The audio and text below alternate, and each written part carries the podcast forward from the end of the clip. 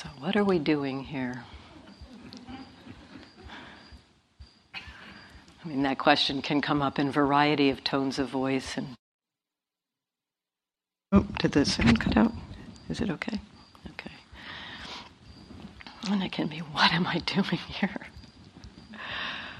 Or it can really be a legitimate kind of curiosity. What is this? How does this practice work? And we do like to encourage you not to think too much about that.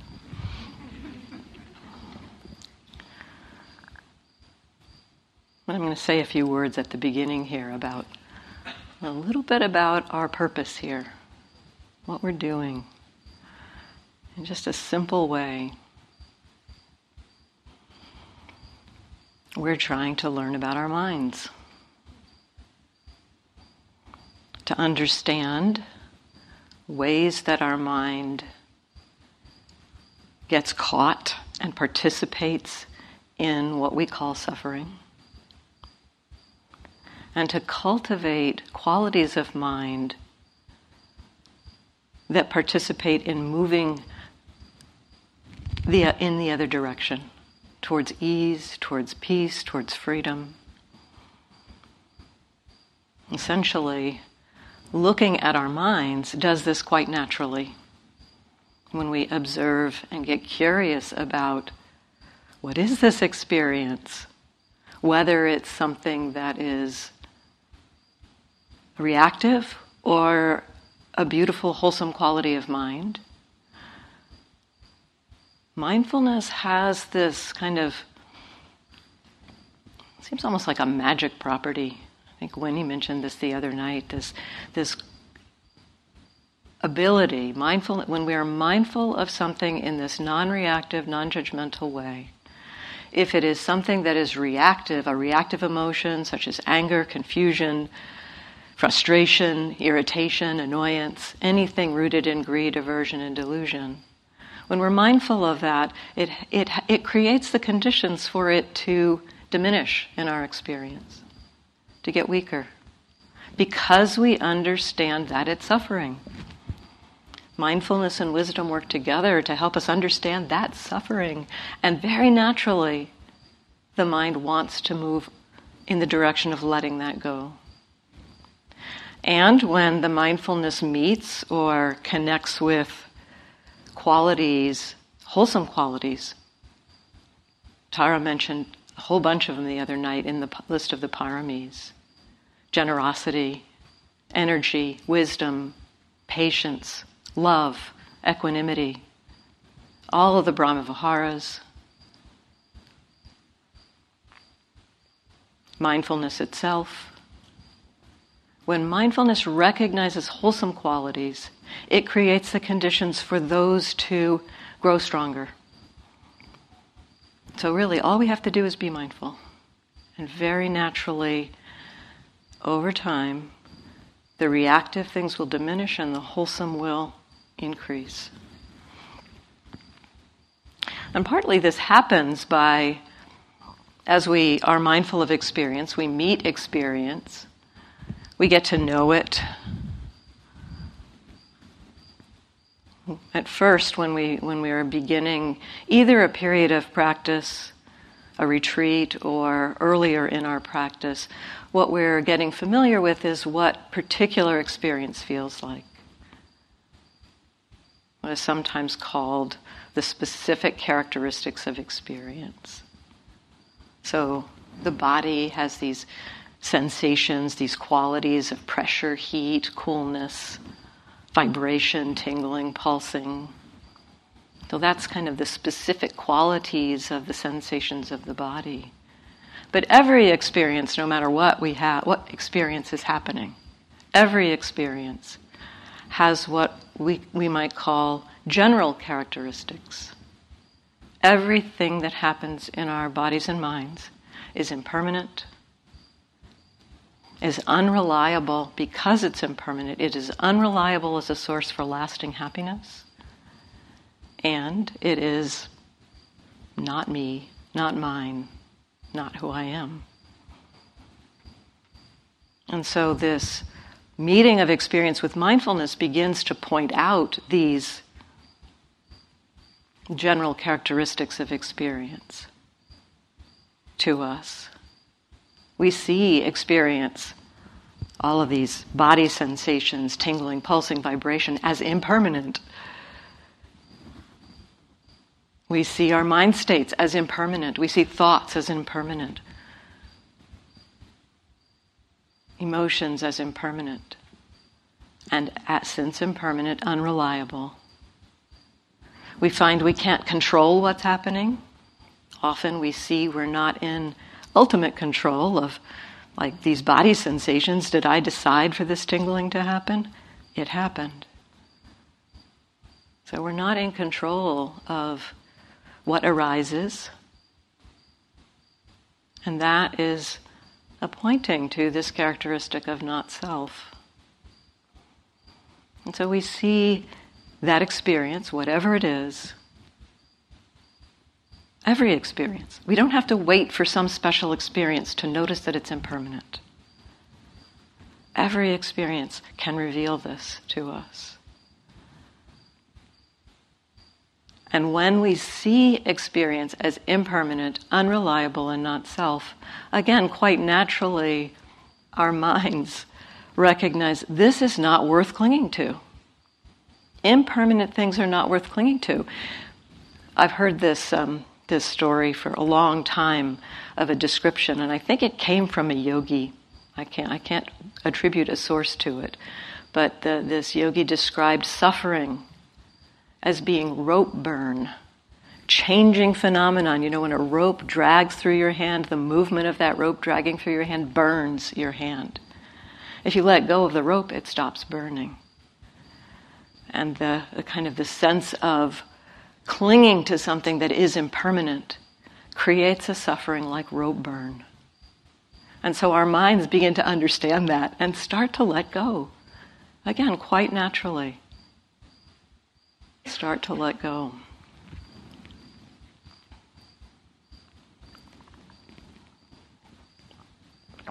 So we've been exploring different phenomenon in our instructions in the morning. And there's been a theme, a thread that has been carried through that when we've talked about body sensations, these are impermanent. Talked about mind states, these are impermanent. Thoughts, these are impermanent. And so we're really learning how to meet all of these different experiences with mindfulness. And some experiences can be more challenging than others. You know, we tend to get caught. We each have our favorite emotions to get caught with, and uh, certain body sensations we probably get caught with, and we all also tend to get caught with thoughts. It's, it seems to be a human phenomenon that we get absorbed into our thoughts and spin and worry and plan, and um, so it's human. This morning, Tara talked about working with thoughts a little bit, and I'll talk a little bit more about it tomorrow, but I thought to take a little more time to just unpack it this evening. Working with thoughts, different kinds of thoughts, different ways to work with them. These are, as Tara mentioned this morning, just another experience that can be known as an impermanent, unreliable phenomenon. And looking at thoughts also is a real um, kind of real pointing to that not self quality. Because so often when a thought arises, it's kind of like, well, where did that come from? It's not self. It came from conditions. It arose based on habits, patterns, things from your memory. It's just an arising that happened.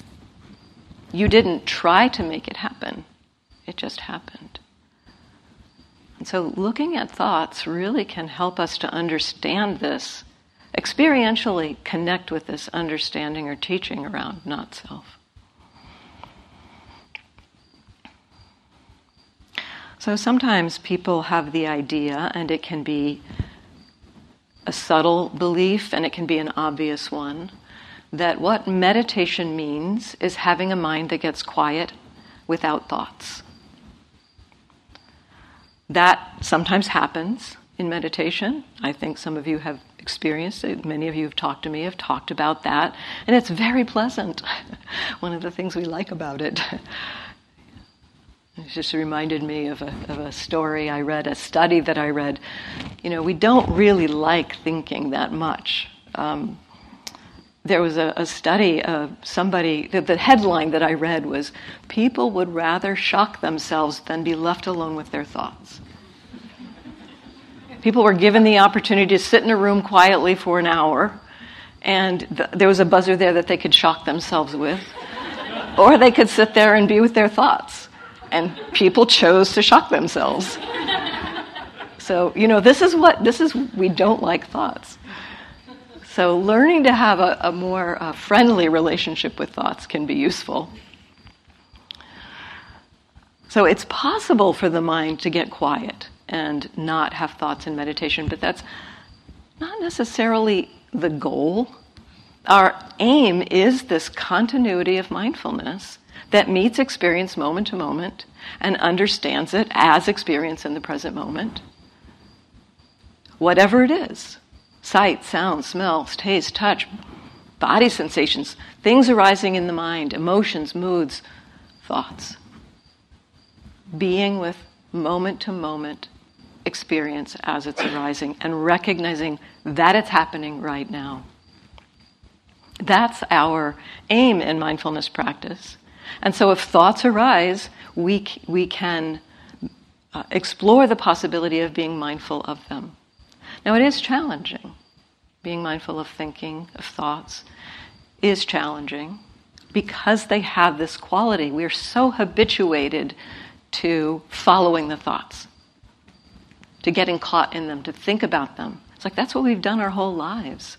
So, of course, we get caught in thoughts. Of course. Sitting, deciding to sit down and meditate, you know, it's like it's a, it's a teaching on not self right, that, right there. You sit down, I'm going to meditate, I'm going to be with my breath for the full, even if 15 minutes, you know. So I'm going to be with my breath for 15 minutes. And what happens? You know, a minute, two minutes in, you're thinking. Did you tell yourself, I'm not going to pay attention to the breath anymore and I'm going to pay attention to thinking now? No, it happened. It's not self. And then, even more amazing, we're thinking, we're off, lost in thought, and suddenly mindfulness returns and we become aware that we're thinking. Did we decide to have mindfulness return? No. Again, it's not self. It arose because of conditions, because you planted seeds of mindfulness earlier. So right there, and just watching the wandering, the mind wander and come back, a teaching on not self. So we need to understand in uh, exploring thinking. We need to understand the difference between being lost in thought and being aware of thinking. I think we can intuitively know this because we all understand that moment when we wake up, the moment when mindfulness returns, that there's a difference in the quality there before if we were lost in some, you know, story or some memory or something, you know, that we've been thinking about. The difference between that being lost and that, and then having mindfulness return, that moment when, oh, aware, I'm aware, that quality of difference there begins to point out what it feels like to be lost in thought and what it feels like to be aware. So, getting familiar with that distinction. And actually, in that moment when mindfulness returns, often what we are aware of there can be different things that we can be aware of depending on what's happening, but there are many times when we've been lost in thinking. And when we become aware again, what we become aware of is that we are thinking. And immediately, most of us judge that. I'm thinking, I shouldn't be thinking. I should bring myself back to the breath. But right there in that moment, you are aware of thinking. So, that moment of the mindfulness returning into thought, that's a great opportunity to begin to recognize what it's like to be aware while thinking. So, take a moment to notice that. Thinking is happening, aware of that. And then I'll talk a lot about what to do next. There's a lot of different options here and a lot of different, um, you know, it can simply be noticing that thought, but often we kind of, one of my teachers, Sayadaw U Tejaniya, uh, says what people do in that moment is they shoot the thought. Pew, thinking, pew, and then, you know, it can go away because there's such an intense focus on it. And then, you know, then it goes away. But there's a kind of intensity to that I'm thinking. And it's almost like that note of I'm thinking obliterates the thinking. It's not really a natural release of thinking, it's a, it's a kind of an overwhelm of thinking through that noting process or through that kind of intense aiming and uh, shooting, as he says, shooting thoughts. And so when we become mindful or aware, oh, thinking is happening, can there be a little bit of a gentler aware of thinking. So that there is a connection with the capacity that the mind has to think and know that we're thinking at the same time. That's what we could, could call mindfulness of thinking. We are thinking and we know that we're thinking. When we are not aware of the thinking, we're often just pulled into the thoughts, our habits, our patterns, often connected to deep conditioning. Reactivity can arise. We just go down a train, a rabbit hole. I sometimes call it a rabbit hole. We go down a rabbit hole, and it can take us a while to come back out because there's so much conditioning around getting hooked into thoughts. And so, beginning to recognize the difference between that being hooked and being aware of thinking just curiosity about that. What is that difference? And that moment when you recognize that you've become aware is a prime moment to get curious about that. Aware of thinking. It's happening. The mind, the mind can do that.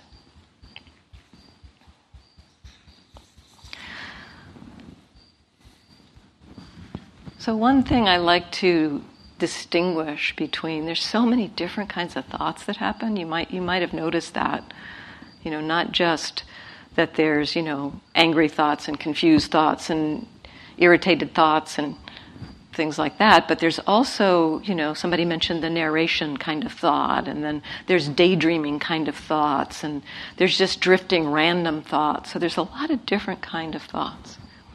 And roughly in terms of talking about working with thoughts, I like to distinguish between what I'll call active or energetic thinking, where there's a kind of a uh, an investment in it. Maybe it, there's a pull into it. There's a there's a, an energy with it. I'll call that active thinking. And the other that I'll distinguish right now is what, what, what, I might, what we might call something like drifting thinking there's not much of a charge. It, it almost just feels floaty. You know, there's not, often not a lot of emotional stuff going on in there. It's just a drifty kind of space. And there's very different ways to work with those kinds of experiences. So I'll start with talking about the active thinking or the energized thinking because that's often where we, we can struggle that kind of thinking is often connected to uh, an emotional um, pattern. And we'll talk in a moment about making those connections. But the, one of the first things that can be useful with a, a kind of thought pattern that is really engaged is something Tara mentioned this morning, which is to kind of name, it's kind of connecting, taking a step back from the content and noticing the type of thinking in terms of a category, like planning, remembering, judging, fantasizing, arguing. Just the kind of just to, to it, it's connected to the content a little bit, but it gives you a little bit of a distance from the, the, the story or the narrative that's connected with the thought. So you can name or note that just very lightly, you know, oh, arguing, arguing is happening, arguing.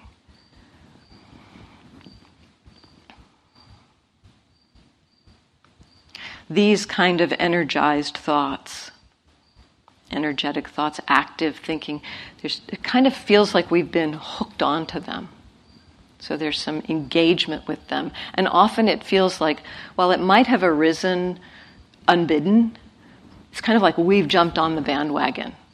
Yeah, I really want to think about that. So these kind of this kind of naming uh, the thoughts helps us to take a step back and just notice the type of thoughts. And it also begins to point out. Jack Kornfield sometimes would say, you know, what are your top th- three favorite tunes? I was the angry thinker. You know, that, that was my number one hit anger. so you, you begin to get familiar with the kinds of patterns, all different ways in. I mean, some of you have talked about planning, you know, being a planner, and it's like, oh yeah, I'm planning what to have for lunch, I'm planning how to brush my teeth, I'm planning, you know, here there's not much to plan, but we plan. so that planning is the habit.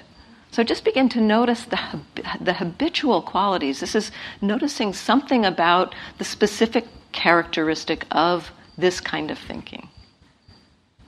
Planning tends to be directed at the future, remembering at the past. So, you know, we, we, we can have different relationships with different kinds of memories in that way. Our habitual thoughts, the ones that we find are our top three, I would say those are often related to old and deep patterns. Things that have happened to you before, ways that you've engaged in your life from the time that you were a child. These are deeply conditioned habits. And so, again, of course they arise. Can't expect to come and sit in the hall at IMS and leave your mind outside. You know, it comes in with us. We find what we're what when sometimes I say on these retreats, you know, this this is your mind 101. You are learning what your mind does, how it does it. So again, with these um, energetic kind of thoughts, if you find them having this, you know, naming them as planning or remembering. Another piece that can be useful with these thoughts that have a lot of energy to them is just check in, you know, who's the audience for this thought? Am I talking just to myself or, or do I have a large audience? Or is it one specific person that I am trying to convince that I'm right? Kind of get a sense of, you know, often when we're when when we're thinking, we're not just talking to ourselves, we are talking to someone. And so having a sense of that, is there an audience? Whose voice is the um, thought in?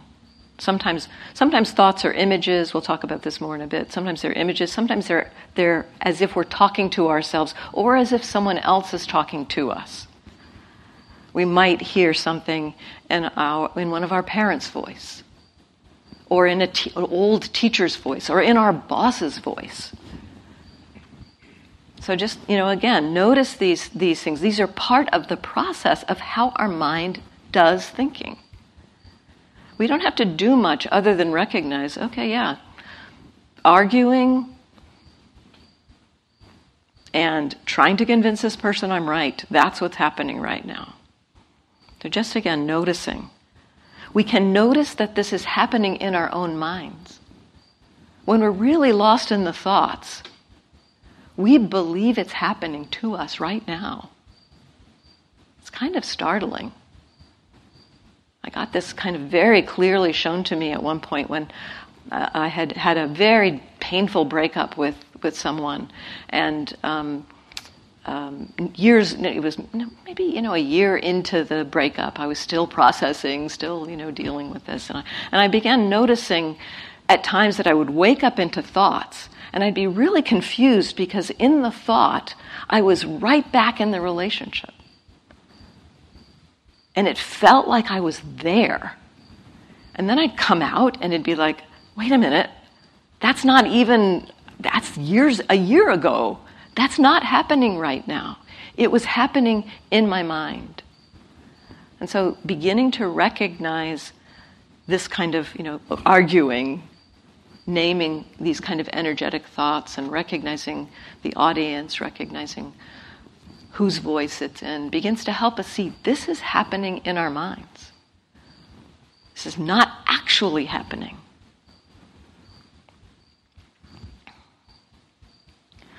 Another useful piece here when you notice that you're thinking, you come into awareness and recognize, yes, okay, I know I'm thinking, I know I'm planning, remembering, judging, fantasizing, whatever that is.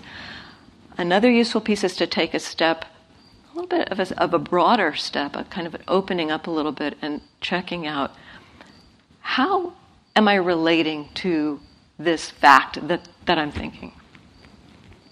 This is often where judgment comes in. We don't like the fact that we're thinking. So this is this is almost more, the, the the attitude often to our thoughts is more related to the fact that we're practicing meditation. We're sitting down and meditating. We have the idea I'm not supposed to be thinking, and when thinking arises, we get annoyed with ourselves, and so the attitude might be annoyance. So take take that take a moment to check out. Okay, so I know that thinking is happening. What's my relationship to noticing that? Over time it can just get to be really neutral. It's just like, oh yeah, thinking is happening. That's not a problem. That's just what I can notice right now. It's another experience. But as we begin to be familiar with working with thinking, we will often see a relationship that is resistant. We don't like it, or the other side of it might be we just want to put down the meditation altogether and go back into that fantasy. It was way more pleasant than feeling all of this stuff in my body. So there can be both the kind of greed, the, the kind of desire to go back into the thinking, but often there's the relationship of aversion, not liking, wanting it to go away, having a conflicted relationship with it. So acknowledge that. Thinking is happening and I don't like it. That's what's happening right now.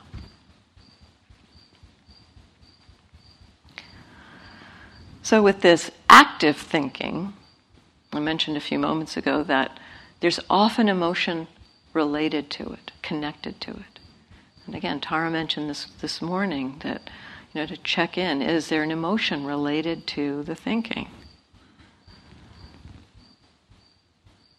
Thoughts are sometimes an emotion's way of trying to get our attention.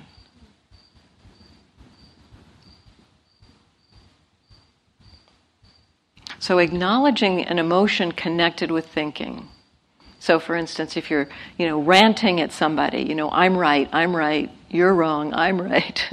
you know, maybe it just feels like judging and arguing, but you know, what is what is an emotion here? It might be fear or anger is here.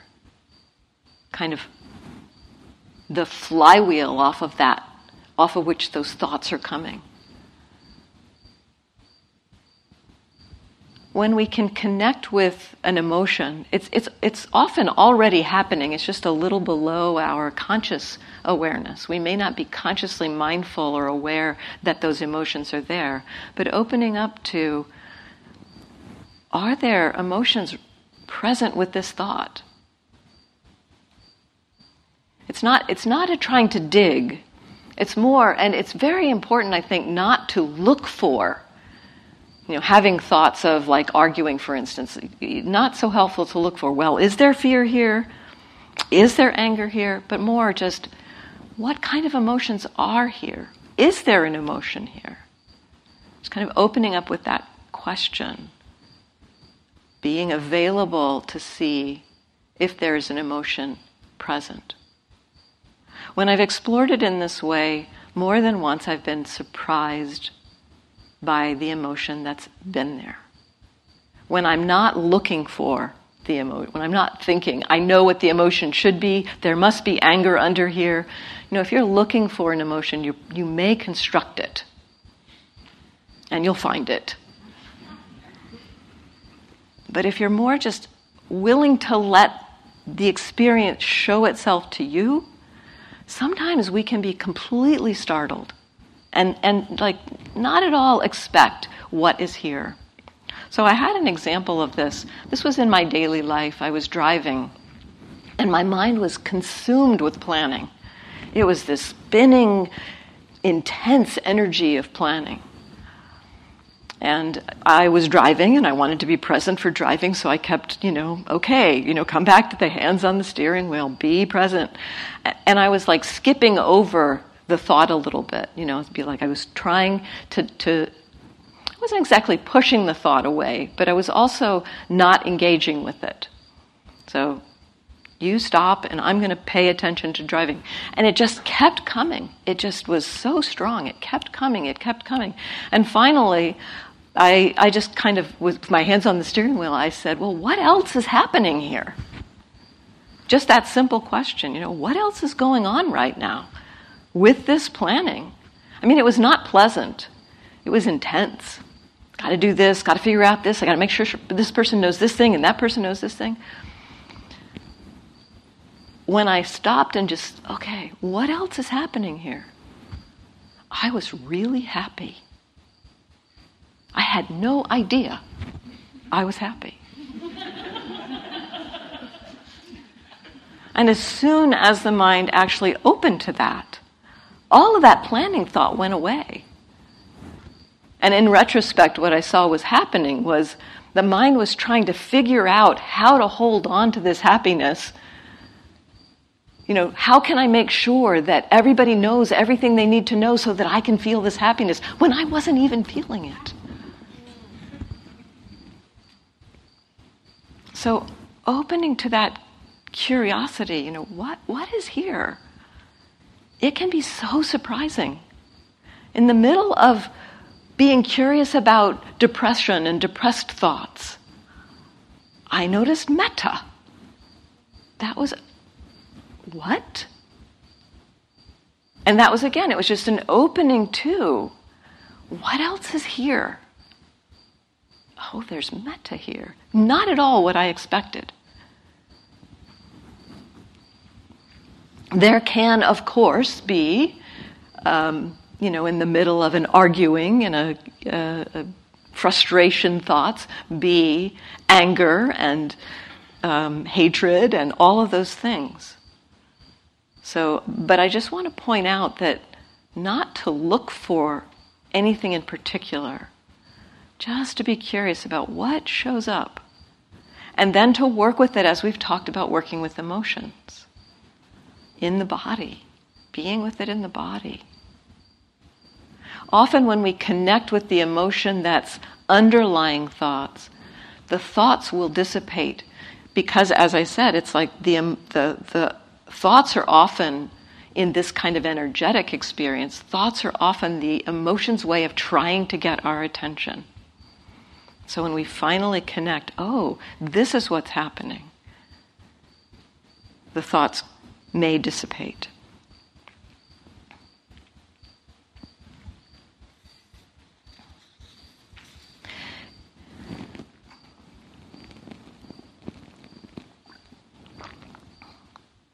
In trying to be aware, mindful of extremely strong thoughts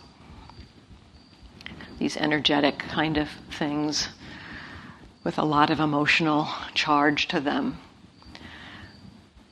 It's helpful to really uh, have the wisdom to understand whether or not the mindfulness can really meet the experience. There, sometimes the energy of a reaction, a thought, and the emotion that's with it can be have more momentum, let's say, have more momentum than our mindfulness has momentum. And it feels like our little stream or trickle of mindfulness is swamped by a tsunami. If it feels like the that trying to be mindful of a pattern like that just you just get pulled right back into it. It's just swamped by the energy of the emotion. Then that's not the tr- time to try to be mindful of that, of that pattern. There's a number of things that we can explore in that moment. It's, it's, it's not what we would call pure mindfulness, but it's skillful means to support us to stay present rather than getting lost. So, an important part of this is we'll, we'll you know, we're, we're letting go or redirecting the attention to something else. But it's important to do that in a way that's not a repression of that strong energy, the strong thought, the strong emotions with it, to not be repressing that. But to more, like I would at times, anger was my big thing, you know, it was, I would get lost in worlds of anger. And as I began to practice with it, and notice how strong it was and that I couldn't quite be mindful of it in that moment. It would be like I would, I would bow to it. I'd say, I see you. I see you're really asking for attention, but mindfulness isn't quite strong enough at this point, so I'm going to turn my attention to something else. So it, it was, I, I, like that whole, that whole um, conversation I said to myself a few times, and then it just translated into, not now, with a very gentle tone so that it had no aversion in it. Just not now. And then turned my attention to something else. So there's a, different ways to turn our attention. So there can be a kind of, depending on how strong the energy is, it might be um, that that you can just let that energy still be there, but expand and let yourself know there's lots of other things happening in the present moment. Just remind yourself there's thousands of things happening in the present moment other than this thing. Sometimes it can feel like we're pulled like by a magnet to pay attention to something that's very painful, very difficult. And just the reminder, yeah, that's happening. And seeing is happening. Hearing is happening. Well, there's that thing again. And seeing is happening. And hearing is happening. And there's sensations on my feet. Okay. And oh, there it is again. Oh, and seeing is happening. So I would rotate through my senses and just broaden to expand uh, the field of attention rather than being collapsed in on this one thing. It just got broader. You can also just redirect the attention, turn to something else. That can be a little harder if it's got that really strong magnetic pull to it. But if if it um, if you can, and I did that with the with the anger. Um, you know, I said not now. I invited. I often was walking when this happened. For some reason, anger would take over when I was walking, and so I would acknowledge the anger, and and I would say, "Well, you can take a walk with me, but I'm going to pay attention to my feet." And so that was a way to kind of just redirect. I wasn't attending to it at all, but I also didn't tell it it had to go away. So this is, these are gentle ways to kind of hold these challenging emotions and turn the attention elsewhere.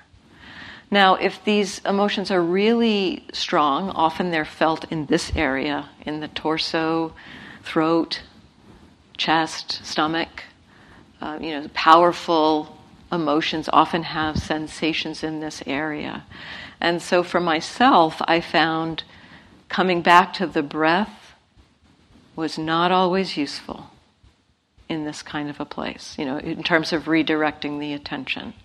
Because of all of that tension associated with those emotions in the body, as soon as I tried to be with the breath, it'd be like all of it clenching, and it, it just reminded me of it, and I was right back in it. So that may or may not be the case for you, but you know, just just give yourself permission to not necessarily come back to your breath if it's your anchor, and let yourself broaden with, with some challenging emotional states. Broader awareness, or turn to hearing. Hearing can be great there because it's, you know, it's, it's uh, not in this area of the body, that experience of hearing.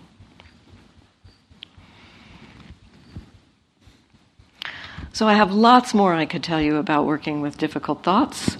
But I want to get to drifting thoughts, so I'll shift in that direction. So these kinds of thoughts, um, are much less energetic. And often, actually, some of these thoughts come when the energy is a little low or when the, the mindfulness is a little weak or a little low. These kinds of daydreams, um, random thoughts that seem, you know, you find yourself seeing images or thinking about people you don't know. They're talking about things you're not interested in. And it just seems random. And there's not a lot of emotional connection either. It's just like, you know, why am I hearing people talk about that? You know? Something in your mind is making connections and, you know, and you're aware of it. And often I, I have found for myself that when the, that kind of thinking is happening, and it feels like a drifting or a, a daydreamy quality, or maybe you're even seeing images, dreamlike images. Those are also thoughts. What I, I like to suggest for you can use the noting if you like. You can you can explore, okay, daydreaming is happening, drifting is happening. But what I find most useful for myself in that space is to connect with and become aware of the quality of the mind that is drifting.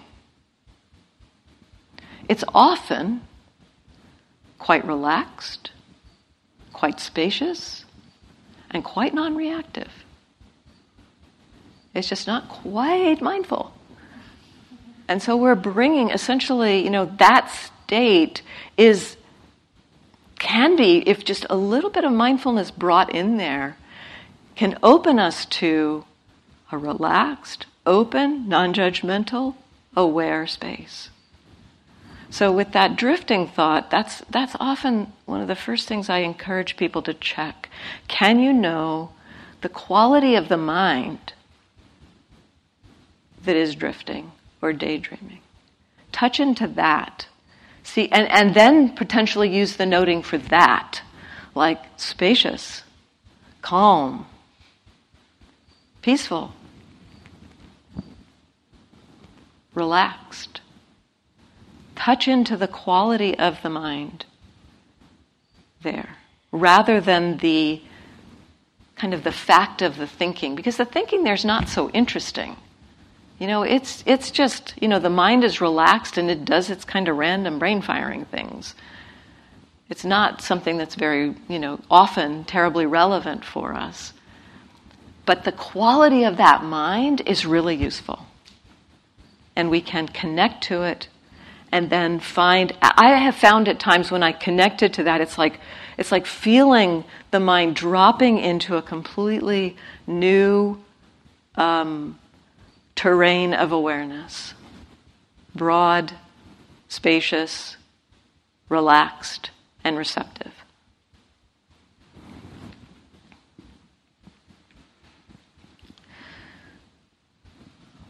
We can also, in this time or place where there's not so much um, charge to thinking, be curious about and recognize um, how the thinking is happening in our minds. Tara mentioned this also this morning, you know, that we, we essentially can think in any of our sense modalities. So, seeing, hearing are two of the biggest ones, I think. You know, that we often will see images, hear our thoughts as if somebody's talking to us. Um, hear it like it's a radio. So there's we're talking to ourselves. So there's you know comes in kind of through the uh, the, the the it's it's an imagined hearing is happening and an imagined seeing that's happening as our thoughts. But we can also think in other in, in all of our sense modalities. We ha- I have at times experienced um, you know having scents or smells come in very rarely tastes, but there, I've had that occasionally. And then um, more often for me, I was a dancer, and so um, the, a memory of movement. You know, the, the, it, it, just the feeling. We, we can have kinesthetic thoughts. to give you a flavor of that right now, it's being with yourself right now. Um, imagine that you're going to stand up. Is there any sense? Some of you may have felt this. When I do this, sometimes I have a sense of that feeling of the movement almost. If you just imagine, I'm going to stand up, it can just almost feel like the standing has happened and you haven't stood. That may give you a clue of what a kinesthetic thought would be like. So we can think in all these different modalities, and sometimes it's useful to acknowledge as a part of recognizing the process of thinking, because this is how the mind is doing the work. It's not the content we're interested in here so much as how the mind is, is thinking. It's thinking by creating images, it's thinking by creating sounds. And I would sometimes use the note for the sense modality to notice the thought. Rather than noticing drifting or thinking, I would notice seeing. This is a seeing thought. I knew I wasn't really seeing. It, it was, it, but it was acknowledging that the thinking was happening through that sense modality. This was really helpful at one point when what I was seeing. I mean, I, like at one point in one of my three month courses, I think I watched, you know, every movie I've ever seen, including seeing the titles, you know, in the font that they were in in the movie. Just and and so as soon as I saw an image arise from those those movies, I would note seeing and then it would vanish. And then I might see another. I would watch the, this. This got to be pretty fun actually because I, I could watch a movie in about seven seconds. it would produce the image, and I'd note seeing, and that one would vanish. And then the next, you know, another frame would appear. You know, half an hour later in the movie, and that one would I would oh seeing, and I, that one would vanish. And so I would just watch these thoughts arise and vanish. Again, just watching them noticing them, not having a conflicted relationship with them.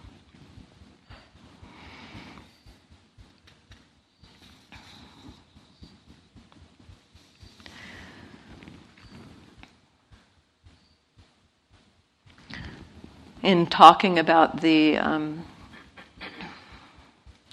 noticing, for instance, with the drifting thought, the quality of the mind. What's the quality of the mind that's thinking? um,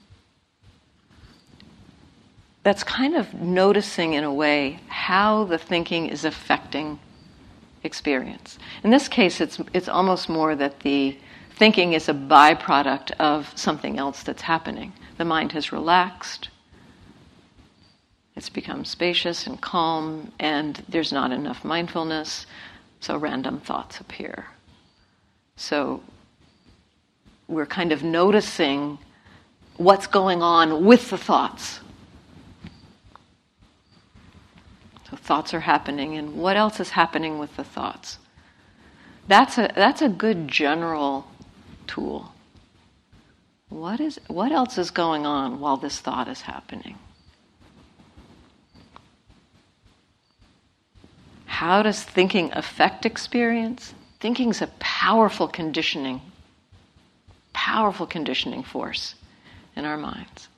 When thoughts arise, and we often think of emotions as coming up first and then thoughts arise, but thoughts can arise. We can be in one of those random drifty spaces and because of association stumble into some thought somewhere that reminds us of somebody we had a conversation with and then that we're back in that argument with them.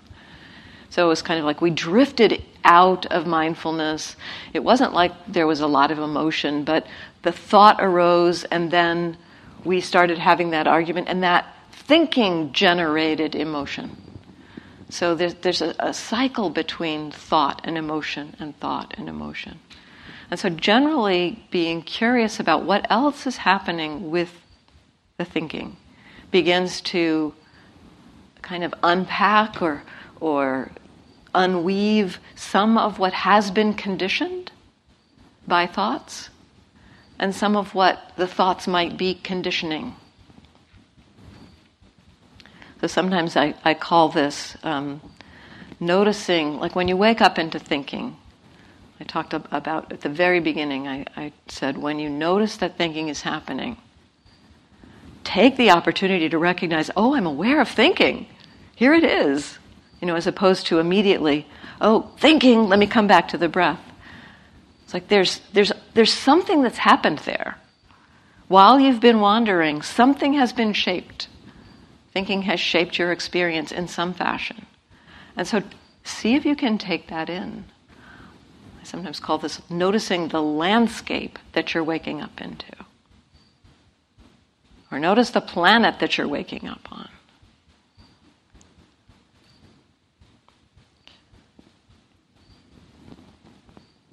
It may be that the thought that you're waking up into has shaped an emotion of anger, fear, confusion. Also, may be that that thought has shaped some wholesome qualities. This was another really big aha moment for me around working with thoughts when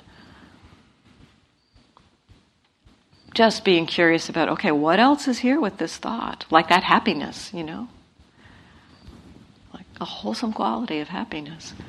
Um, I was having a lot of thinking about some friends. I was sitting right about there, a three month course, and thinking about friends from the Peace Corps.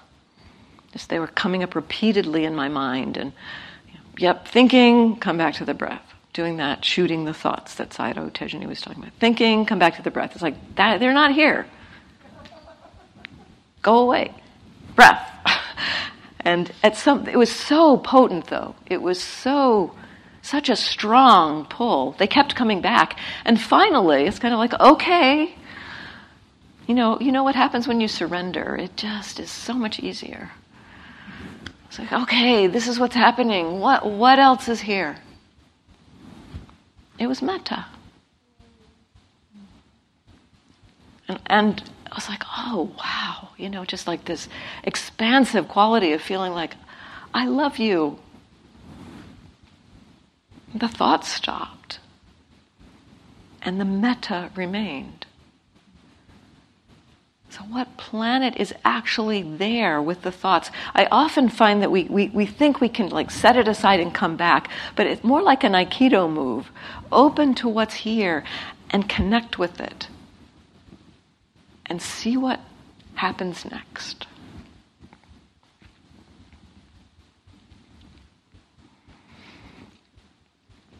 There's a couple of other kinds of thoughts that I'll mention kind of briefly, just to touch on them. And if these are happening for you, you can check in with your the teacher you're meeting with. This morning, somebody mentioned narration uh, as a kind of a thinking, and in addition to um, how Tara ta- talked about it, um, I find sometimes the narration happens, it's just a really neutral thing, you know, it's just like I'm walking down the, the hallway and I go into the bathroom and turn on the light, and the mind is saying, She's walking down the hall. She went into the bathroom. She lit she she flipped the light switch. She thought about telling Joseph about this experience. Just a continual like narration of what was happening. It drove me nuts for a while. And it I think really it's just it's it's a it's a it's a experience that we seem to do. We tell ourselves the story of me constantly all day long.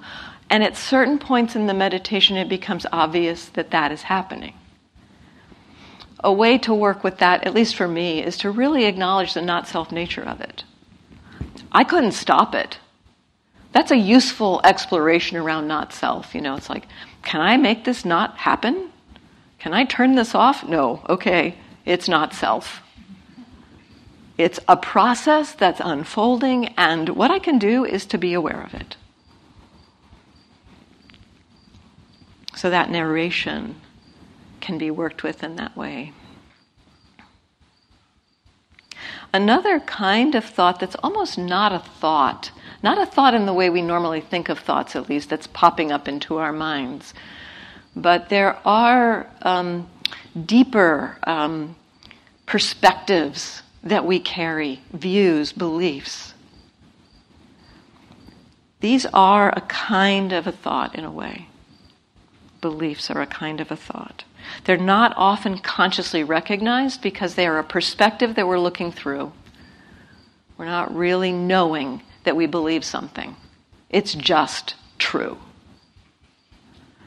So, one way to begin to explore this area is when there is a um, some kind of struggle where it feels like you're caught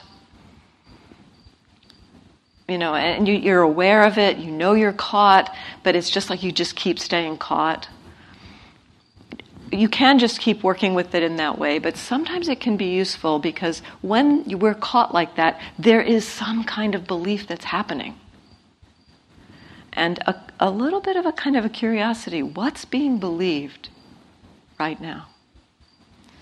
Can sometimes, not always, but sometimes like allow that belief to kind of bubble into consciousness so that we can become aware of it. So, what is being believed right now? And then with beliefs, there are uh, beliefs aren't exactly on or off we have ranges of beliefs. Sometimes when a belief is exposed like that, when it comes up, it's like, wow, I don't even believe that. And, you know, it's not like we're trying to stop believing or to, to stop the beliefs, but just to see them. Sometimes when those beliefs come up and they're not belief, they can just kind of, you know, it's like, that's an old belief. I don't believe that anymore. Those old beliefs can operate below the surface because of habitual, their habitual conditioned nature. But when they're exposed, they can sometimes just release. And then there are those beliefs that we're really on board with. You know, we, we are, yes, you know, that one comes up. It's like, I'm to blame. Yep, I'm on board with that. So just notice if you if you see a belief, you know, you can kind of be curious about how strong the belief is. You don't have to stop believing it. Those strong beliefs will not go quietly, but they may be willing to be seen. And there can be a kind of a release or a relief that we're seeing something. Like that whole pattern of struggle and confusion and you know to see oh i think i'm to blame here. Yeah actually i think i'm to blame here. The, the mind can kind of relax a little bit when it sees what's actually going on. And so even if there's still a sense of yeah that's happening and that's being believed when it's exposed to mindfulness there can be a little bit of that sense of at least it's being seen and maybe there can be an okayness about knowing that. Like Bruni mentioned the other night, I don't like this. Yep, that's what's happening. I don't like this. And the, the, the, heart can go, yeah, oh, you know, it actually feels good to be acknowledged. I don't like this. Yes. So beliefs can be really helpful especially when we're caught in something. It won't always show up, but just, you know, you could just give yourself that opportunity. What's being believed here?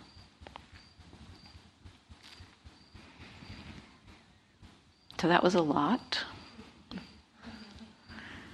Just, you know, sometimes my teacher, Sayadaw U Tejaniya, would say, you know, just let the talk you don't have to try to remember it. Let the talk just be like Dharma rain.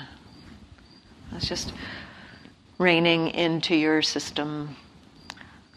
The rain falls and kind of goes into nooks and crannies and just filters in through the soil.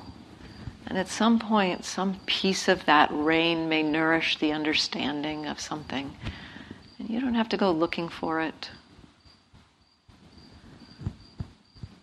So you don't have to remember anything I said. But at some point when you're working with something, it might arise. Oh, beliefs. So just trust that process. Let's just sit for a moment.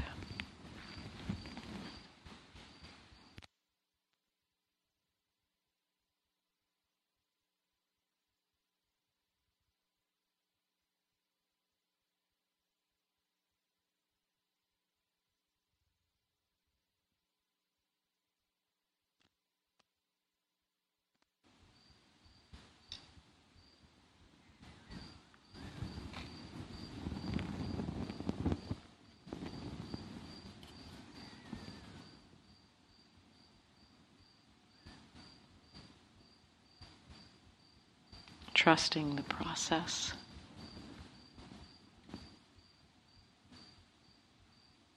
Opening to just how it is.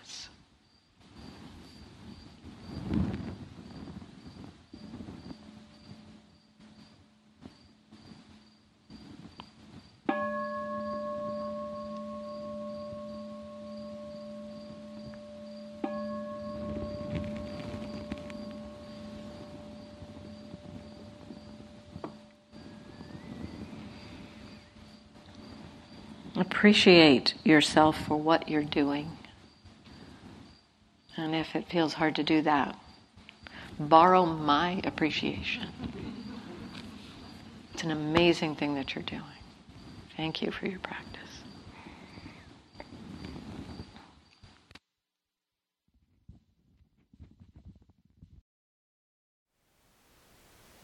Thank you for listening.